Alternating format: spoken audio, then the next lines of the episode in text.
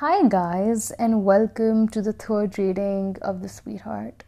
I hope that you're enjoying what you are hearing because it's all very raw and there's no filtering in it. It's somebody going through all of it at once, and um, I really hope that you could relate more than anything else. So I'll continue with the reading. I don't want to be needing you like this.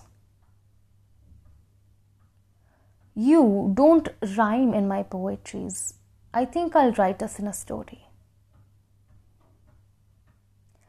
I blush like I used to once for him.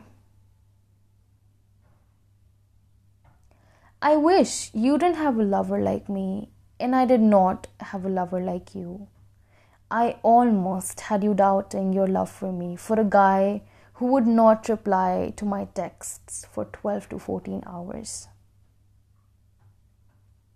Never let your heart pick a man who doesn't give you attention periodically over a man who would choose to die for you.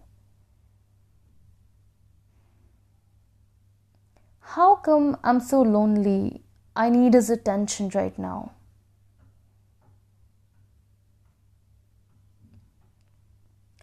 I've got three piles of unfinished work, 10 miles of thoughts to work on, but a strange desire of a warm body is keeping me at my phone silently waiting. The decorated jewels of yesterday are hanging like corpses of today. I don't know how to adjust.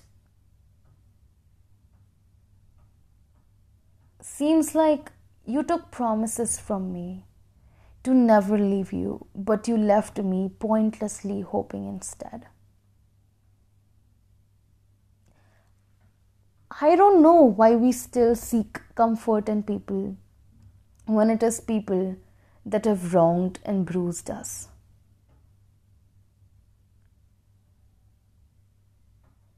I wonder how many times I cried sitting in this very place for you. I never ever imagined for this to happen, and I don't know why you just left without saying goodbye or leaving a note, a call, or something for me to hold on to. I hate you for not loving me any longer than 15 years, 2 months, 6 days, and some hours I wish I was not alive to count.